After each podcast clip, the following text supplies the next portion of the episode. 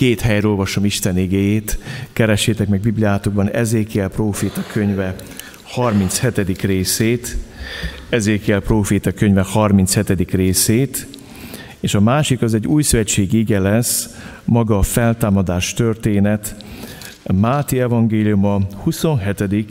és 28. részéből.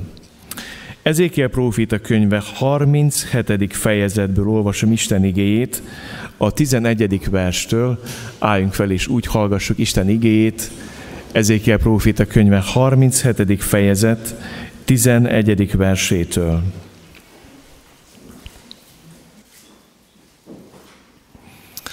Akkor ezt mondta nekem, ember fia, ez a sok csont Izrael egész háza, amely most ezt mondja, kiszáradtak a csontjaink, és elveszett a reménységünk, végünk van. Azért profétá is ezt mond nekik, így szól az én Uram az Úr, ime felnyitom sírjaitokat, és kihozlak sírjaitokból én népem, és beviszlek benneteket Izrael földjére, majd megtudjátok, hogy én vagyok az Úr, amikor fölnyitom sírjaitokat, és kihozlak sírjaitokból, én népem. Lelkemet adom belétek, életre keltek, és letelepítelek benneteket a saját földeteken. Akkor majd megtudjátok, hogy én az Úr meg is teszem, amit megmondtam, így szól az Úr. Nézzük meg, hogy hogy történt ez az ige húsvétkor.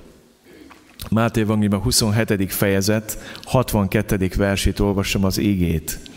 Másnap pedig szombaton összegyűltek a főpapok és az írástudók Pilátusnál, és így szóltak, Uram, eszünkbe jutott ez a csaló, még életében ezt mondta, három nap múlva feltámadok. Ezért parancsold meg, hogy őrizzék a sírt a harmadik napig, nehogy a tanítványai oda menjenek és ellopják őt. Azután ezt mondják a népnek, feltámadt a halottak közül. Ehhez az utóbbi csalás rosszabb lenne az előzőnél. Pilátus azonban ezt válaszolta, van őrségetek? Menjetek, őriztessétek ti, ahogyan tudjátok. Ők pedig elmentek, lepecsételték a követ, és őrséggel őrizték a sírt. Szombat elmúltával a hét első napjának hajnalán elment a Magdalai Már és a másik Mária, hogy megnézzék a sírt. És ime nagy földrengés támadt, mert az úrangyala leszállt a mennyből, és odalépve elhengerítette a követ, és leült rá. De szeretem. Elgurította köt, aztán szépen ráült. Nézzük a folytatást. Tekintete olyan volt, mint a villámlás, és ruhája fehér, mint a hó. Az őrök a tőle való félelem miatt megrettentek, és szinte holtra váltak. Az asszonyokat pedig így szólította meg az angyal. Ti ne féljetek, mert tudom, hogy a megfeszített Jézust keresitek. Nincs itt, mert feltámadt, amint megmondta nektek. Jöjjetek, nézzétek meg azt a helyet, ahol feküdt. És menjetek el gyorsan, mondjátok meg tanítványának, hogy feltámadt a halottak közül, és előtetek megy Galileába, ott meglátjátok őt. Ime megmondtam nektek, az asszonyok gyorsan eltávoztak a sírtól, félelem és nagy örömmel futottak, hogy megvédjék a hír tanítványénak. És ime Jézus szembe jött velük, és ezt mondta, legyetek üdvözölve. Ők pedig oda mentek hozzá, megragadták a lábát, és leborultak előtte. Ekkor Jézus így szólt hozzájuk, ne féljetek. Menjetek el, adjátok hírül testvéreimnek, hogy menjenek Galileába, és ott meglátnak engem. Nézzétek meg, milyen az, amikor Isten levegőbe röpíti a játékdobozainkat. Nézzétek meg a folytatást. Amikor az asszonyok eltávoztak ki, mert néhányan az őrségből bementek a városba, és jelentették a főpapoknak mindazt, ami történt. Azok pedig összegyűltek a vénekkel, és úgy határoztak, hogy sok ezüstpént adnak a katonáknak, és így szóltak, ezt mondjátok. Tanítványai éjjel odajöttek, és ellopták őt, amíg mi aludtunk és ha a helytartó meghallja ezt, majd mi meggyőzzük őt, és kimentünk benneteket a bajból. Azok elfogadták a pénzt, és úgy tettek, ahogyan kioktatták őket. El is terjedt ez a szóbeszéd a zsidók között, mind a mai napig. Ó, Uram, ments meg minket ettől a szörnyűségtől, hogy ilyen szerencsétlek legyünk, mint ezek a katonák. Ments meg, Uram, minket attól, hogy megpróbáljunk téged bezárni a sírba. Ments meg minket, Uram, attól, hogy egy halott Istent imádjunk. És ments meg minket attól, hogy ezért mi magunk is halottakká váljunk minden szempontból. Ragyog fel ma a te feltámadásod örömhírével közöttünk, Uram. Jelens ki magad nekünk. Kelts életre minket a te szabaddal, amely lélek és élet, és mutasd meg a te dicsőségedet, Uram. Amen. Foglaljunk helyet, énekelünk, és a gyerekeket várják a ovis és az alsós gyereket foglalkozásra. A piciket pedig, akik nagyon kicsi karonülők, azoknak ide lehet bejönnek Isterembe, hogyha nagyon nehéz nekik csöndbe lenni benne az Isten tiszteti térben.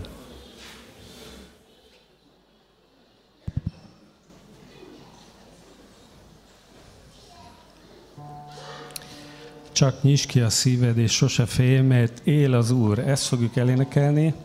Háromszor, mert egy verszakos túl rövid. Aztán utána meg majd még kánomba is, úgyhogy most ti lesztek a kórus, mert nincs kórus. Úgyhogy ti vagytok a kórus velünk együtt. De először háromszor együtt, hogy megtanuljuk. Balázsa, mi leszünk az első csapat, meg veletek. Akkor a középső rész az itt a lentiek, és a harmadik rész pedig a föntiek. Hát kíváncsi leszek.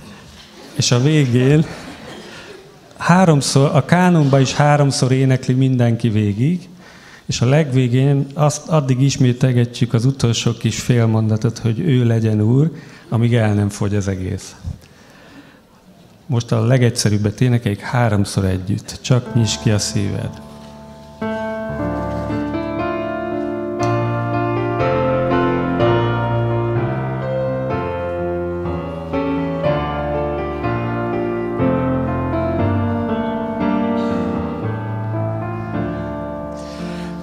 Nyisd ki a szíved, és sose félj, mert él az Úr. Csak nyisd ki a szíved,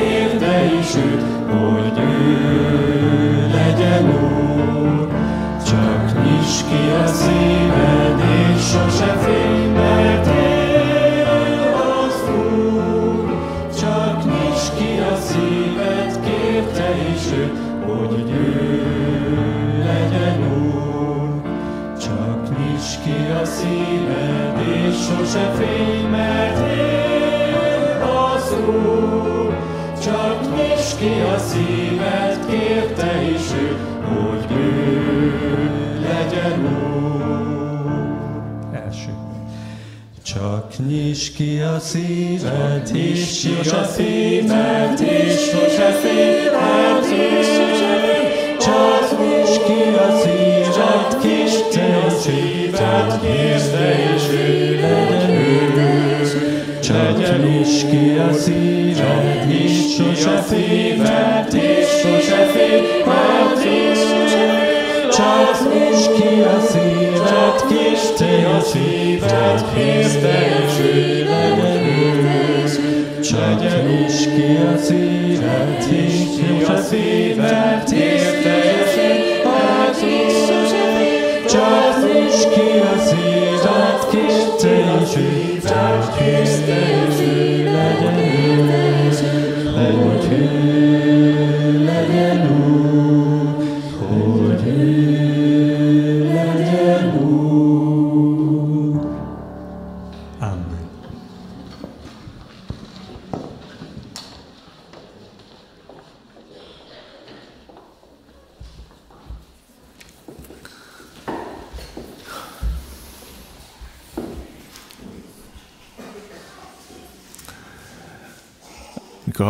hallgattam, hogy ma reggel gyakorol a dicsőítő csapat, mindig úgy megmelegszik a szívem.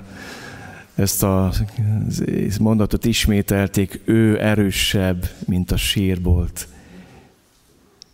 Ő erősebb, mint a sírbolt. És a mai témám az, hogy kihozlak sírjaitokból. Kihozlak sírjaitokból. És annyira vágyom, hogy történjen az evangélium. Az első, amit szeretnék nektek elmondani, bocsánat, nem volt bekapcsolva, most már talán Elindul, igen. Hogy Pálapostól azt mondja, hogy az evangéliumnak, a Krisztusról szóló evangéliumnak van két hatalmas pillére. Itt egy olyan hídat vetítettem be nektek, aminek két pillére van a Dunán, a Lánchíd, egy nagyon szép és gyönyörű híd, és ez a két pillér az Úr Jézus Krisztus kereszt halála, és az Úr Jézus Krisztus feltámadása.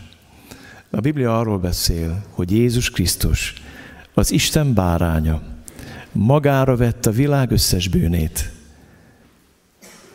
és mivel ő maga bűnné lett, rászállt a bűn összes átka. Rászállt az Isten haragja, az Isten ítélete, és meghalt értünk, helyettünk és miattunk a Golgotai kereszten. Isten válassza a bűneinkre, a lázadásunkra, mindarra, amit elkövettünk Isten, egymás és önmagunk ellen, amit úgy hívunk, hogy bűn, az Golgotai kereszt. Jézus Krisztus áldozata. És nagypénteken elmondtam, hogy ugyanaz történt a Golgotán, amit átéltek a zsidók az első áldozatkor. Mikor legelőször jött ki Mózes és Árnak jelentés sátrából, és bemutatták az első engesztelő áldozatot az oltáron, akkor Isten dicsősége megjelent, tűz csapott ki, de nem Izrael népére, hanem az oltára is megemésztette azt. Izrael először felújongott, az mert rádöbbentek arra, hogy Isten elfogadta az áldozatot. A másik, hogy Isten haragja és átka elfordult róluk. És a másik, amit tettek, hogy arcra borultak. Ez az evangélium első pillére. Enélkül nincs örök élet, enélkül nincs bűnbocsánat, enélkül nincs szabadulás a sátán fogságából. Az első pillér Jézus Krisztus halála. A második pillér Jézus Krisztus feltámadása. A bűn egyik legrettenetesebb következménye a halál. A kapcsolatok halála, a szellemi halál, és ugyanakkor a fizikai halál. Hatalmas ellenségünk. És Isten válasza a halára, mint nagy ellenségünkre az, hogy Jézus nem csak meghalt a Golgoté keresztfán, hanem feltámad győztesen a sírból. Éppen ezért bármelyik pillérét bontod el ennek a hídnak, akkor nem fog az út sehova se vinni. Ha az elsőben nem hiszel, akkor nem tudsz rálépni a hídra, mert egy nagy szakadék lesz. Ha viszont a második tényben nem hiszel Jézus feltámadásában, akkor megint tragikus állapotban vagy. És ma erről szeretnék szólni, hogy nagyon fontos, hogy ezt megértsük. Így fogalmazza meg Pál mindazt, amit eddig beszéltem. Eszetekbe jutatom testvérem az evangéliumot, amelyet hirdettem nektek, amelyet be is fogadtatok, és amelyben meg is maradtatok. Általa üdvözültök is, ha megtartjátok úgy, ahogy azt én hirdettem nektek, ha csak nem hiába lettetek hívőké. És itt aláhúzom, ha csak nem hiába lettetek hívőké. Az az evangélium, ami csak Jézus Krisztus kereszt halálában hisz, az misztifikálja a szenvedést és a halált. És vannak mai keresztény misztériumvallások, akik a szenvedést bálványozzák és imádják, nem a megváltót. Ha nem hiszel Jézus feltámadásába, akkor nagyon könnyű belesodródni abba, hogy Jézust szenvedését imádom, de nem a szabadító megváltót imádom. És akkor hiába lettem hívő, mert nem visz tovább a hitem. Mert én elsősorban azt adtam át nektek, amit én magam is kaptam, hogy Krisztus meghalt a mi bűneinkért, az írások szerint eltemették, és feltámadt a harmadik napon az írások szerint. Nagyon fontos megértened, hogy ezen a két pilléren nyugszik a hívő életünk. És hogyha bármelyiket elbontod a kettő közül, a hited a semmibe fog vinni. Nagyon fontos megérteni. Ez ugyanaz a híd, csak nem látszik a vége. Annyira fontos megértenetek azt, hogy az a hív ember, aki nem hisz Jézus feltámadásában, és nem hisz a halálból való feltámadásban, annak a hit az semmibe visz. Azt mondja Pál, hiába való a hited, hiába való mi bizonyságunk. De azt is mondja abba a fejezetbe, hogy az irántam való kegyelme nem lett hiába való, értelme volt. Hadd kérdezzem meg, a te hited hova visz? Merre tart? Elvisz téged az örökké valóságba? Elvisz téged addig? Nagyon fontos megértenünk azt, hogy Jézus Krisztus feltámadása két területet változtat meg az életünkbe. a föld életünket megváltoztatja. Azt mondja Pál apostol, Krisztus együtt keresztre vagyok feszítve, élek pedig többé nem én, hanem él bennem a Krisztus. És most azt mondja, azt az életet, amit a testben élek, az Isten fiában való hitben élem. Jézus halála és Jézus feltámadása megváltoztatja földéletet. A mai napon ezen lesz a hangsúly. Milyen hatása van a mára, a holnapra, a mindennapi életre, a családra, a kapcsolatainkra, milyen fel, eh, hatása van az evangélium erejének. Nagyon fontos megértsük ezt. Az evangélium kihat, a feltámadás kihat a földéletünkre. De hadd mondjam nektek, hogy Jézus feltámadása kihat a halálunk utáni örök életre. Ez egyik legnagyobb tragédia mai keresztényeknek, hogy nem hisznek ebben sokan. Ki van írva a sírkertek kertek beállt, hogy feltámadunk, és mennek haza az emberek a sírkertből, mindig azt mondják, hogy nem jött onnan vissza senki. És olyan szomorú látni azt, hogy nem hisznek abban, hogy ők fel fognak támadni. Úgy vannak, mint a korintusiak hittek Jézus halálában, még azt sem merték meg, hogy Jézus feltámad, abban már nem hittek, hogy ők föltámadnak. Ez egy nagyon fontos kérdés, és szeretnénk most arról szólni nektek, hogy miért bosszantja az embert a feltámadás gondolata. Elközt mondjam nektek, hogy ez egy olyan terület, amit a keresztjének is úgy félve hirdetnek. És bár húsvét van, ma, nagyon fontos erről szólni, hogy ez egy valóság. A mai nyugati kereszténység teljesen materialista, horizontális kereszténység. A pénzben, a biztosítókban, a megélhetésben hisz, de nem a természet felett Isten hatalmában. És ennek az egyik legnagyobb oka, hogy nem tud mit kezdeni a feltámadással. Az embereket felkavarja és bosszantja feltámadás. Pálapostól latini prédikációból idézek itt egy szakaszt, amikor Pál elmondja, hogy gyerekek, Isten nem lakik templomokba. Nem mi teremtettük őt, ő teremtett minket. Nem mi találtuk ki őt, ő talált ki minket. Nem mi adtunk neki életet, ő adott nekünk életet. Ő helyezett minket ide a földre, hogy keressük őt, hogy kitapintsuk őt. És a végén azt mondja Pál, ha ez viszont így van, akkor fontos tudnotok valamit, hogy egyszer számon fog minket kérni, és maga elé fog állítani. És akkor erről kezdett beszélni Pál, na akkor elszakadt a célna. Ők filozófusok voltak, nagyon szépen tudták logikailag követni pár érvelését, de egy dologgal nem tudtak mit kezdeni, hogy a halál után is van élet, személyes, individuális élet, létezek, mint személy, és a halál után az Isten maga elé állíthat. Nézzétek, mit mondanak az aténiak. Amikor a halottak feltámadása hallottak, Egyesek gúnyolódtak, mások pedig azt mondták, ó, majd meghallgatunk erről máskor is. Az egyik a reakció a gúny, a csúfolkodás, a megvetés, a lázadás, a másik, figyeld meg, a lelkismeret bealtatása. És ezt a kettőt csinál ma is az ördög az emberekkel. Az egyik, hogy kicsúfolják az emberek az örök életet, hogy kicsúfolják a halál utáni életet, hogy nem hisznek benne, hogy megvetik ezt, hogy megszigyenítik azokat, akik ebben hisznek, a másik, hogy bealtatják a lelkismert, és azt mondják, hogy majd egyszer, majd akkor, amikor már közel állok ahhoz, hogy csak lehet, hogy ott már késő lesz. Haldokló ágyal azon gondolkozni, hogy van élet a halál után. Az embereket bosszantja ez. Miért? Nézzétek meg a prédikáció idézetét.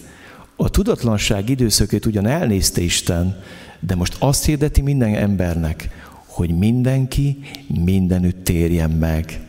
Azért rendelt egy napot, amilyen igazságos ítéletet mond majd az egész földkerekség fölött. Egy férfi által, akit erre kiválasztott, akiről bizonyságot adott, mindenki előtt azáltal, hogy feltámasztotta őt halába.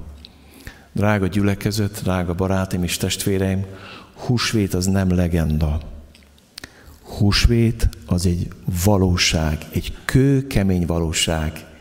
Kihat a mára, kihat a föld életre, és kihat az örök életre.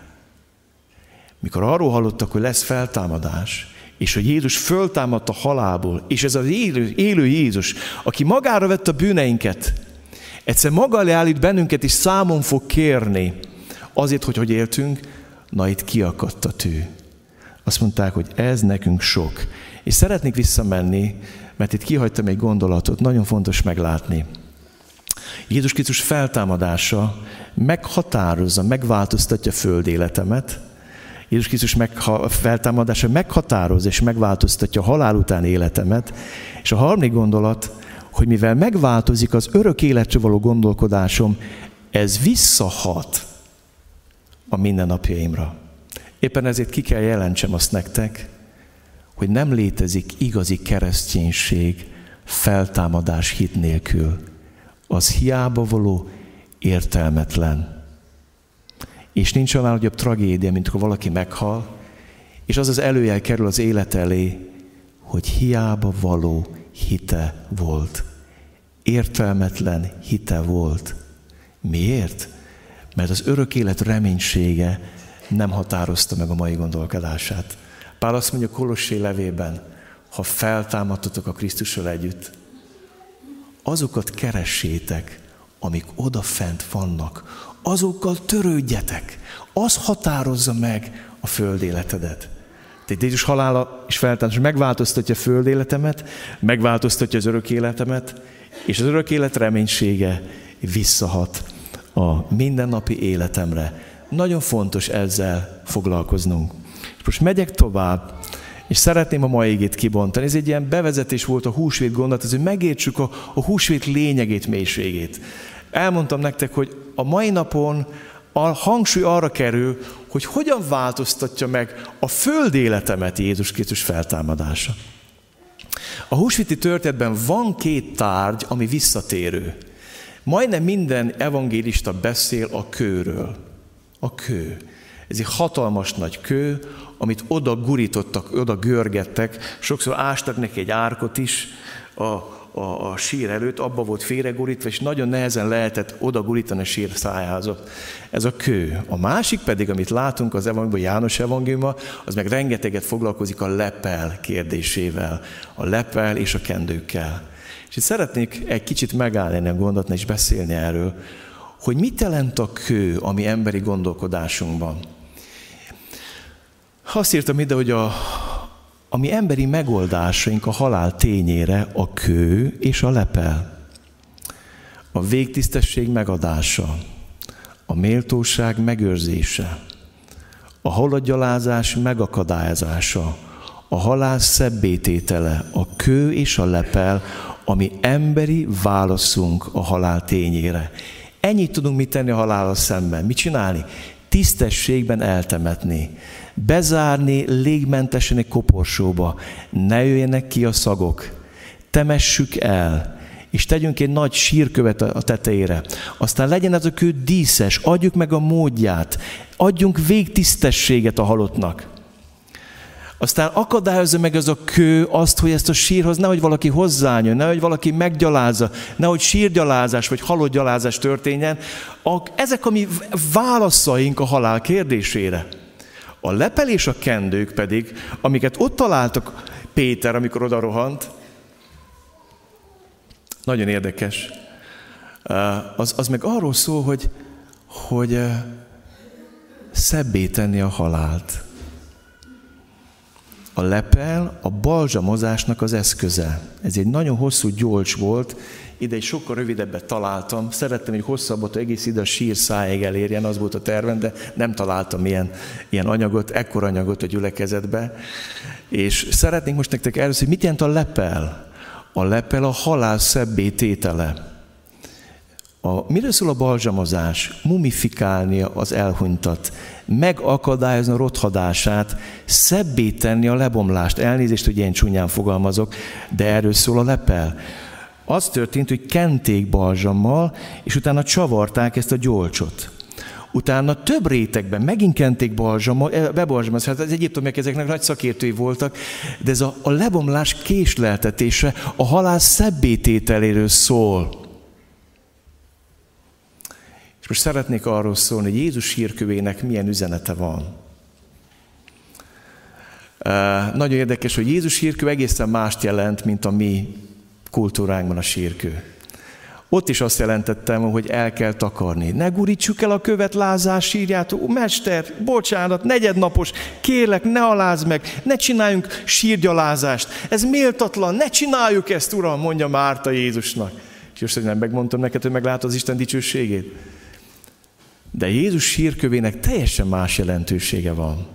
Oda mennek ezek a papok, akik Jézus keresztrefesztését kieszközölték, és azt mondják, hogy ez a csaló még életében megmondta, hogy meg fog halni, de harmadnapon fel fog támadni.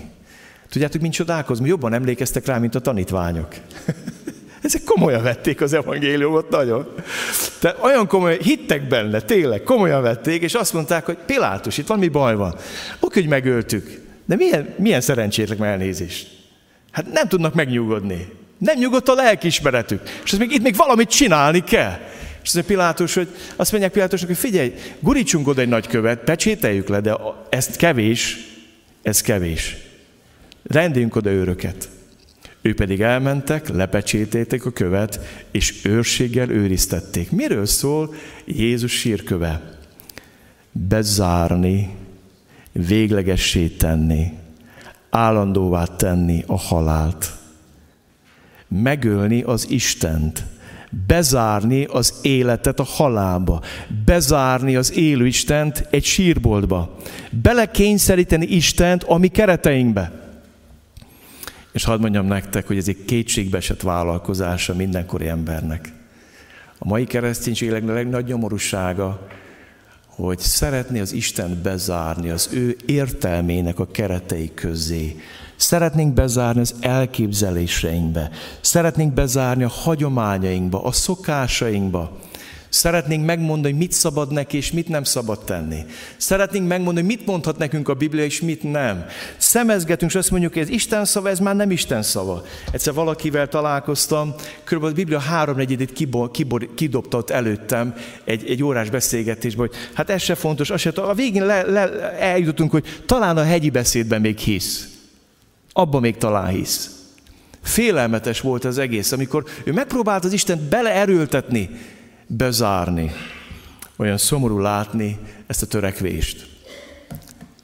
És szeretném nektek elmondani, addig, amíg a mi válaszunk a halál kérdésére, a kő és a lepel, szebbé tenni a halált, megakadályozni a sírgyalázást, megakadályozni, kijönnek a szagok. Nézzétek meg, mi az Isten válasza? Mi az Isten válasza a halálra? És még nagy földrengés támadt, mert az úrangyal leszállt a mennyből, és odalépve elhengerített a követ, és leült rá. Annyira szeretem ezt a mondatot. Képzétek el, ezek az emberek odáig jutnak, hogy lepecsételik a sírt. Őrséget állítanak. Nehogy véletlenül ellopják a tanítványok. És azt olvastuk a mai igében, nagy földrengés támadt, nagy fényesség lett, az őrök szanaszét a földre estek rémületükben, és jön az angyal, és azt, amit mi szeretnénk bezárni, az szépen elgurítja. És ami nagyon megdöbbentő, szépen rá, és azt mondja, hogy na, akkor most itt van a kő alattam, ez többet nem lesz visszagurítva, ez többet nem lesz visszagurítva. János pedig arról beszél, mi történt a leplekkel ugye Mária viszi a hírt, hogy figyeljétek el, valaki elvitte Jézus testét, voltam kin és üres. A Péter meg János rohannak. János a fiatalabb, hamarabb ér, de nem mer bemenni. Benéz, aztán visszanéz, és azt olvasjuk, Péter bement a sírba, és látta, hogy a leplek ott fekszenek, és hogy az a kendő, amely fején volt, nem a lepleknél fekszik, hanem külön összegöngyölítve egy másik helyen. Isten válasza ez. Mi szeretnénk a halált, hogy mondjam, ünnepélyessé tenni. Szeretnénk a halálnak végtisztességet adni. Szeretnénk bezárni. Aztán szeretnék szebbé tenni, bebalzsamozni. De Istennek nem ez a válasza. És úgy szeretném, hogyha meghallanád az evangéliumot ebből a történetből. Mert arról van szó, hogy a mi életünk egy igazából egy sírbolt élet. Mikor azt énekeltük ma, hogy ő erősebb, mint a sírbolt. Mindig így lesz, mindig így volt. Akkor úgy, úgy felkavarodott a lelkem, és azon gondolkoztam, hogy mennyire sírbolt élet a mai. Hogy az ödnek ez a terve, hogy sírbolt életet éljünk. A Bibliában van egy ember, Gadaré megszállott, azt mondja róla az ige, hogy sírboltokban lakott. Élő halott volt. Jobban vonzott őt a halál, mint az élet. Félt az élettől, félt a haláltól, félt mindentől, és mindenki félt tőle. Hadd szóljak nektek a sírbolt életről. Az egyik ilyen sírbolt a materializmus lélekölő sírboltja. Majd olyan világban élünk, amint mindent pénzben mérünk, mindent szeretnénk számszerűsíteni, és nagy közgazdászok lettünk. Nagy közgazdászok lettünk, ami kiöli belőlünk a lelket. És szeretné elhitetni velünk a materialista társadalom, hogy lélek már pedig olyan nincs. Van a pénz, ami meghatároz mindent, ami egyedül számít. Ez egy sírbolt. És hadd mondjam nektek, sokak ebben élnek, keresztjének is. Amikor a pénz hoz lázba, amikor a pénz nyugtat meg, amikor a pénz ad békességet, amikor a pénzen keresztül méred az embereket, amikor azon méred a testvéredet, hogy hova jutottak el anyagilag, és ha jutott valahova, akkor azt mondod, hogy ez egy, komoly hívő, akkor nagy bajba vagy. Ez a materializmus lélekölő sírboltja. És hogyha így van, és ott van a kő a sírboltot száján, olyan jó lenne ma, ha elgurulna a kő. Kapcsolataink halálának sírboltja. Az ördögnek az a vágy és célja, hogy meghalljanak a kapcsolatok, hogy széthuljanak családok, hogy háborúskodás legyen, bedob egy-egy bűnt, egy-egy konfliktust, és ledarál a konfliktusok oltárán embereket, kapcsolatokat, és lehet, hogy megtérnénk a bűneinkből, kínlódunk a sírboltban, mert nem akarjuk megérteni az Isten akaratát. Az önzés, egoizmus sírboltja. A másik nagy sírboltja ma emberének, hogy nem tud magán túllépni, nem tud magán felülemelkedni, nem tud magából kilépni és adni. A mai társadalom minket az önzésre nevel. Én vagyok a fontos. A világ körülöttem forog. Addig lehetek boldog, míg minden úgy történik, ahogy én ezt elvárom. És itt engedjétek meg, hogy tegyek egy zárójelet, ha mi gyerekeinket erre neveljük, akkor a gyermekeinknek a sírját ássuk. Az a nemzedék, amik ebben fog felnőni, hogy önmaga körül forogjon, hogy ne hozzon áldozatot másért, hogy ne adakozzon, hogy ne segítsen a szegényen, hanem csak magában és magáról gondolkozzon, az egy elveszett nemzedék, élő, halott generáció. Nagyon fontos ezt látni, az önzés és egoizmus sírboltja. A hiúság sírbolt, ez nagyon találó, mert azt mondtam, hogy a lepel és a balzsam arra való, hogy szebbé tegyük a halált. Az elmúlt hétvégén Szatmár Németében voltam, és minden este imádkoztam emberekkel, és szombat este egy hölgy, eh, letérdeltünk az alaksóba, imádkoztunk, és valami ilyesmiket mondott, hogy Uram, én, én annyit adtam magamra, a külcsínre, hogy hogy nézek ki. Állandó ezzel voltam elfoglalva. A smink, a megfelelési kényszer, a látszatok. És bocsáss meg, Uram, hogy miközben mindenkinek meg akartam felelni, Egyetlen egy valami nem számított, hogy te milyennek látsz engem. És ott zokogott ez a hölgy. És a végén négy szemközti beszélgetés is kért, és elolvastam neki a 19. Zsoltárt, ahol azt mondja az ége, hogy az Úr törvénye tiszta, ragyogóvá teszi a, a szemet. És mondtam neki, hogy ha akarsz jó sminket, akarsz jó minket, akkor olvas sokat a Bibliát, mert Isten szava felüdít, ragyogóvá tesz majd téged. És imádkoztunk a férjét. A hiúság sérboltja. A sodródás.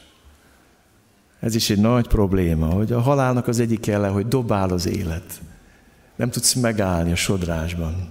Megyek tovább, és szeretnék a szenvedésünk imádatának a sírboltjáról szólni. Ez egy nagyon különleges, misztikus bálvány, már utaltam erre. Ennek van a vallási megfelelő is. Nagyon sokan Jézus csak mint szenvedőt látják. A feszület, de a feszület. De nem az üres kereszt, hanem a feszület. És azt vettem észre, hogy ezek a keresztények sokszor, én olvastam misztikus tudomat elég sokat, mert tényleg olvastam, hadd nem mondjam kiktől. Itt azt vettem észre, a szenvedés dicsőítésről és imádásáról van szó. És nagyon sokan Jézus mint szenvedőt imádják, és benne a szenvedést imádják, de nem jutnak ki a sírból. És ez egy nagy nyomorúság. Ennek a párja az áldozat szerepünk sírboltja. Amikor valaki azt mondja, hogy én a körülményén fogja vagyok. És ne, nehogy azt higgyétek, nem akarom kikarikírhozni és parodizálni a, a, az ateista lélektan, de el kell mondjam nektek, hogy olyan mélyen elültette bennünk az áldozat szerepet, hogy ma már kezeltetni kell ezt. Bocsánat, hogy kimondom. Ma mindenki áldozat. Ma nincsenek bűnösök, Ma mindenki megsebzett. Ilyen imákat hallok unosunknak, gyógyíts ki, Uram, a bűneimből. És nézek ki, hogy mit mond? Gyógyíts ki, Uram, a bűneimből. Itt arról van szó, hogy nekem csak sebeim vannak. Én felelősséget semmiért nem kell vállalnom. Én egy áldozat vagyok, és én tudom, hogy létezik áldozat szerep, hát nem egy emberrel imádkoztam, aki fölállt és fölegyenstett ennek a nyomasztó terhalól, hál az Úrnak. Múlt héten is volt egy ilyen beszélgetése, hogy annyi bántás, annyi fájdalom, annyi seb, és elmondom, figyelj, az, ami nálad seb, az apukád az bűn. Az, amiket elkövettek ellened, az a másik oldal bűn nálad seb. És a Biblia azt mondja, hogy békesség büntetése rajta volt, és sebében gyógyultunk meg. De nem lehet csinálni egy áldozat bálványt, és belállni ebbe a szerepbe, és onnantól kezdve mindenkire mutogatni, még a jó Istenre is, hogy tulajdonképpen én, én, én, én egy, egy áldozat vagyok. Nem. Ez a hölgy, akivel imádkoztunk, azt is elmondta, hogy vannak bűnei, és előbb azokat megvalotta és letette. És azután imádkoztunk a sebek gyógyulásáért áldozat szerepünk sírboltja. Nem az összes mondom el, csak néhányat, ami nagyon aktuális, a sebezhetetlenségünk sírboltja. A ma embere fél. Nimróda beszélgettem a napokban, itt von volt, és, és elmondta, hogy mennyire szenved attól, hogy nem lehet őszintén beszélgetni a norvégok között. Ott olyan erődítményben, elefántcsontoronyban él mindenki, a pénzének, a saját biztonságának, a két-három autójának, a nyaralójának, az elefántcson tornyában él. Mindenki sebezhetetlen, és tonna számra veszi a nyugtatót, meg a kedélyjavítót.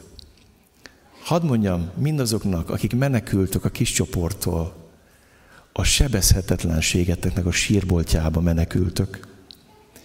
Mindazok, akik kerültek a testvéri közösséget, és féltek attól, hogy szeressetek, és szeretve legyetek, az mind arra utal, hogy nem akarom ezt a páncélt valami áttörje. Én hiszek abban, hogy a hívember sebezhető. Hiszek abban, hogy a lelki pásztus kell bűnt valljon. Kell segítséget kérjen. Ezért köteleztem el magam a feleségemmel csoporttaként egy csoportba, ahol is ő, ő is elmondhatja gyengeségét, én is elmondhatom. Mert nem hiszek a szebes sebezhetetlenségben. Az individualista társadalmat megöli a sebezhetetlensége. Ebbe hal bele. A magányába. A magányába. Ez egy sírbolt. Ez egy sírbolt. És lehet itt magyarázkodni, még mindenfélét mondani, de szeretném mondani nektek, hogy ez az irányelv. A 230 tagból 160 a járnak kis csoportba. 70-ért kőkeményen imádkozunk, hogy ők is járjanak. Mert van másik 70 ember, aki nem gyülekeztag is jár. És néhányan most fognak közlük bemerítkezni. Még nem gyülekeztagok és már járnak. És te azt mondtad, hogy hát persze, ő a lelki kiskorú gyerek, hát neki az a dolga, neki fölfér. Nem, nem. Gyere ki a sebezhetetlenséget sírboltjába. C.S. Lewis azt mondja, ha azt akarod, hogy soha de soha ne érjen fájdalom, ha azt akarod, hogy soha ne bántsanak, akkor feküdj be koporsóba, zárd magadra, és megóvod magad minden sebezhetőségtől. Megóvod magad attól, hogy szerethessenek, megóvod magad, hogy szeretni tudj, megóvod magad, konzerválod magad a halálra. Isten hív ki téged. Lehet, hogy rengeteg seb van az életedben, lehet, hogy sokat csalódtál, és kiépítettél magad körül egy nagy-nagy sírboltot, és ott van a kő, le van zárva, be is van szilikonozva, hogy a szagok ne jöjjenek ki. A magányod egyedül létet sírboltja. Az erkölcsi érzék eltompolásának sírboltja. Hadd hozzak nektek ígét, titeket is életre keltett, akik halottak voltatok védkeitek és bűneitek miatt, amelyekben egykor éltetek. Figyeled? Itt a nagy ellenmondás. Azt mondja Pál, hogy milyenek vagyunk a bűneink miatt? Halottak. A világ mit mondott? Akkor éltél, barátom. Akkor éltél nagy, amikor elváltál, amikor mindenfélét csináltál, akkor éltél. Az az élet. Akkor éltél igazán. És azt mondja, hogy nem, akkor halott volt, azt mondja Pál. Éltetek-e világ életmódja szerint igazodva a levegő birodalmának fejedelméhez, ahhoz a lélekhez, amely most az engedetlenség féjban működik. Egykor mi is milyen közöttünk éltünk. Pál maga is azt mondja, hogy azt hittem, hogy éltem. Testünk kívánságaival. Követtük a test és az érzékek hajlamait, és a harag fiai voltunk természetünknél fogva, épp úgy, mint a többiek sodródás, az erkölcsi eltompulás sírboltja. Ó, annyiféle sírbolt létezik. És de jó lenne ma kijönni. De jó lenne ma megtérni a sírbolt életből. És tudjátok, hogy néz ki az ilyen sírbolt? A sírbeáton van egy tábla, az így szól, csak balzsamózókat fogadunk. El kell döntened, hogy beengeded Isten szavát a szívedbe. El kell döntened, hogy beengeded a feltámadás erejét a sírbolt életedbe, vagy kiteszed a táblát, ide csak balzsamozók jöhetnek. Kik a balzsamozók? Akik nekem mindig igazat adnak, akik engem mindig felmentenek, akik azt mondják, hogy nálad minden rendben van, akik elmétik benned az áldozatkomplexust, akik azt mondják, hogy nincsenek bűnei, csak sebeid, és mondják, és mondják, és a halára balzsamoznak téged. És elkezd mondjam nektek, vannak ilyen Isten tiszteletek és gyülekezetek, ahol halottakat balzsamozzák ígéretés címszó alatt. Nem az evangélium szól, nem a feltámadás erre nyilvánul meg, hanem megy a balzsamozás. El kell döntened ma, hogy leveszed ezt a táblát, és azt mondod, hogy ó, Uram, magamra ismertem. Ó, Uram, bajban vagyok. Ó, Uram, segíts! Húsvét a feltámadás történt arról szűn az angyal, földrengés lesz, megrendül a sírbolt, megrendül a föld, és elgurul a kő. Elgurul a kő és nincs szükség balzamodásra, marad a lepel. A lepel, a kereszt, ez mindig a feltámadásnak a szimbóluma. Nincs szükség rá, mert van élet. Nem szép halál, nem megszépített halál, bocsánat, nem sminkelt hulla, élet. Élet van. Te hiszed ezt? Hogy van élet, hogy Jézus azért támad fel, hogy megváltozzon a halál előtt életed, és azért támad fel, hogy megváltoztass az örök életedet. Te hiszed ezt? Találkoztál a szenvedő Jézussal, az érted meghalt engesztelő áldozattal, aki magára vette a bűneidet, hogy te szabad légy, és örök életed legyen, és hogy Isten kihozzon téged a síreidból.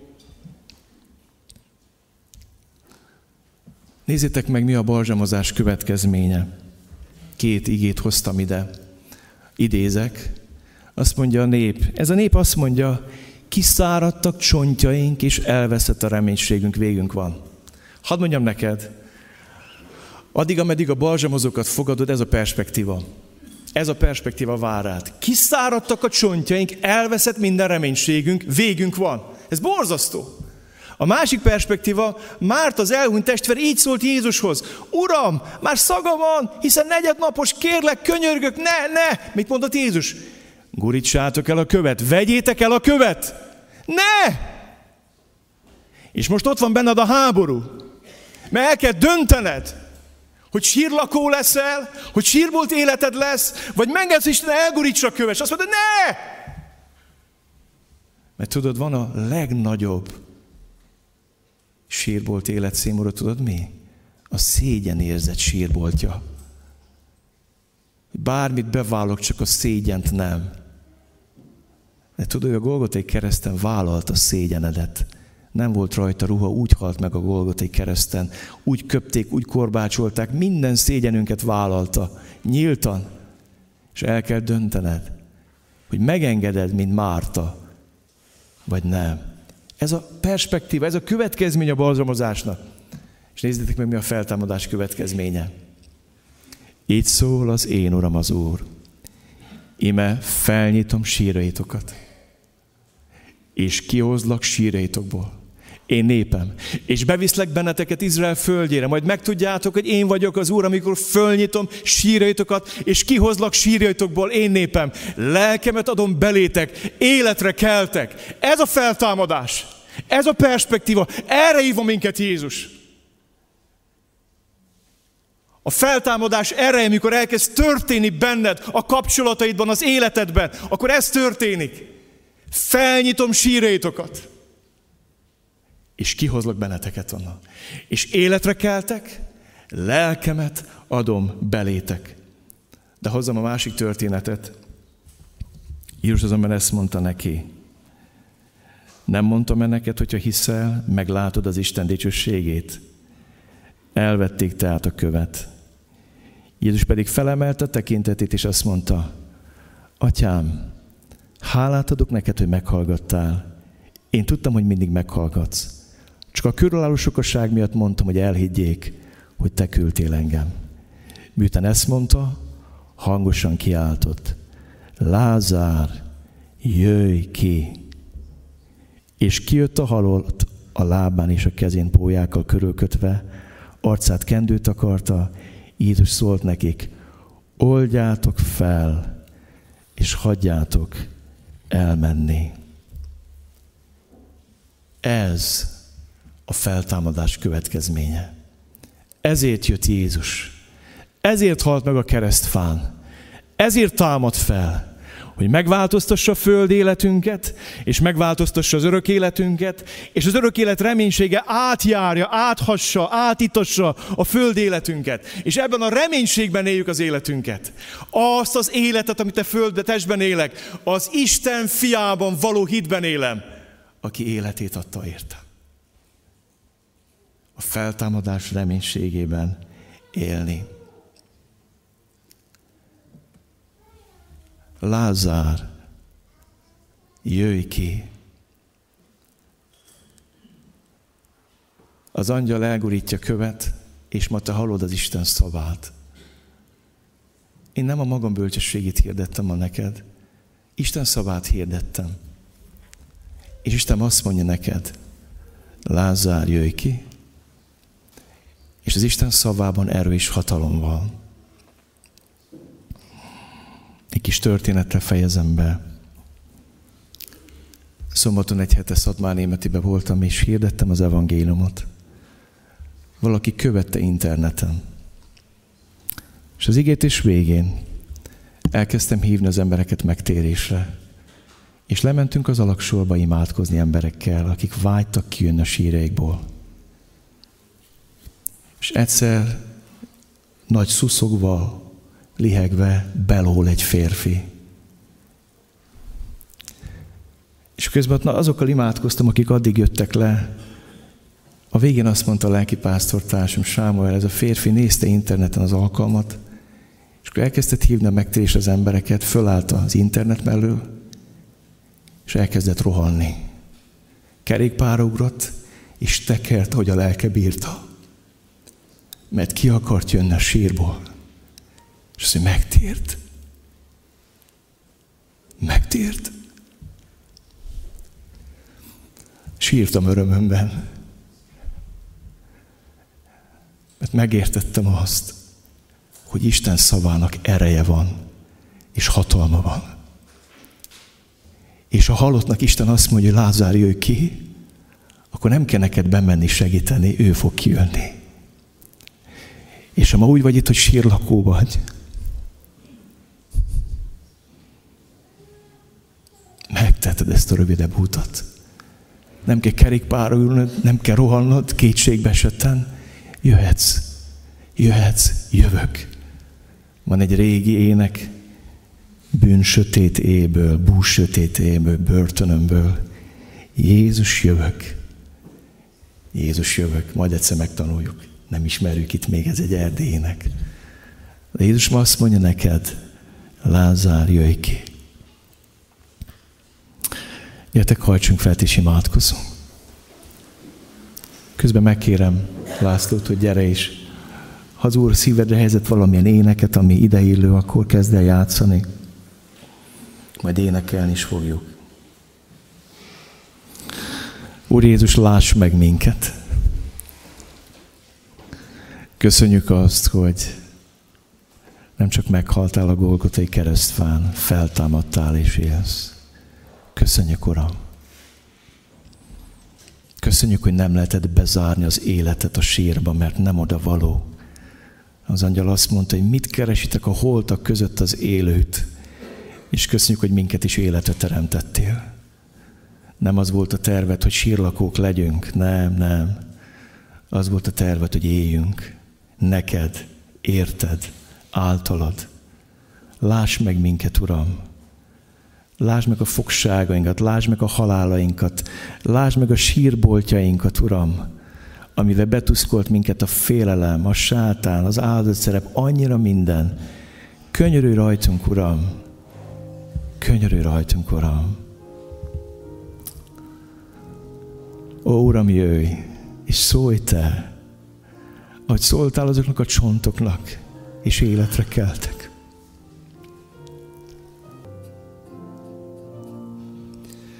ahogy szóltál, Uram, Lázárnak is kijött. Úgy szólj ma is. Szólj ma is. Álljunk föl. És hogyha Isten beszélt veled, szólt hozzád, hív ki az életre, neveden szólít, és azt mondja, Lázár, jöjj ki, Nekem is ezt mondta. Tegnap is. Ma hajnalban is. Gyerek a félelmeit börtönéből, gyereki. Én nem tudom, miből kell kihoznod az Isten. Ne szégyeld. Ne szégyeld. Gyere. Ha valakit hív Isten, kérem, hogy jöjjön.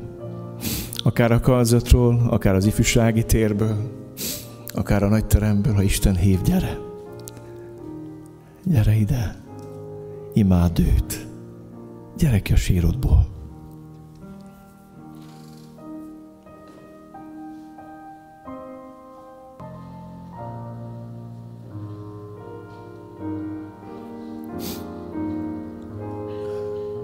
Más, akivel Isten beszélt?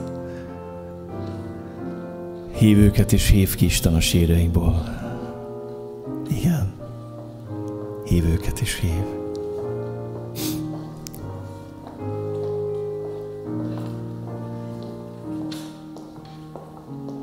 bátorítlak benneteket, akit Isten szólt, beszélt hozzátok, gyertek.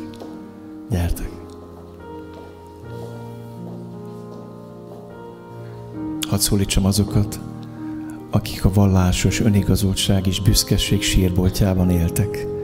Mindig csak nézitek mások megtérését, de saját önigazságotok nem enged. De jó lenne végre levetni ezt is.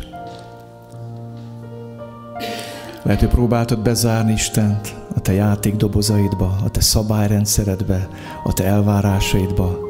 Meg akar neki mondani, hogy mit mondhat, mit nem, mit tehet, mit nem. Mi lenne, hogyha végre engednél az igének, megadnád magad neki. Ha van még, jöjj, gyere, bátorítlak benneteket. le fogunk térdelni, imádkozni velük, kezdjük el énekelni az éneket, csak itt még hív Isten, gyertek, bátra, gyertek, imádkozunk.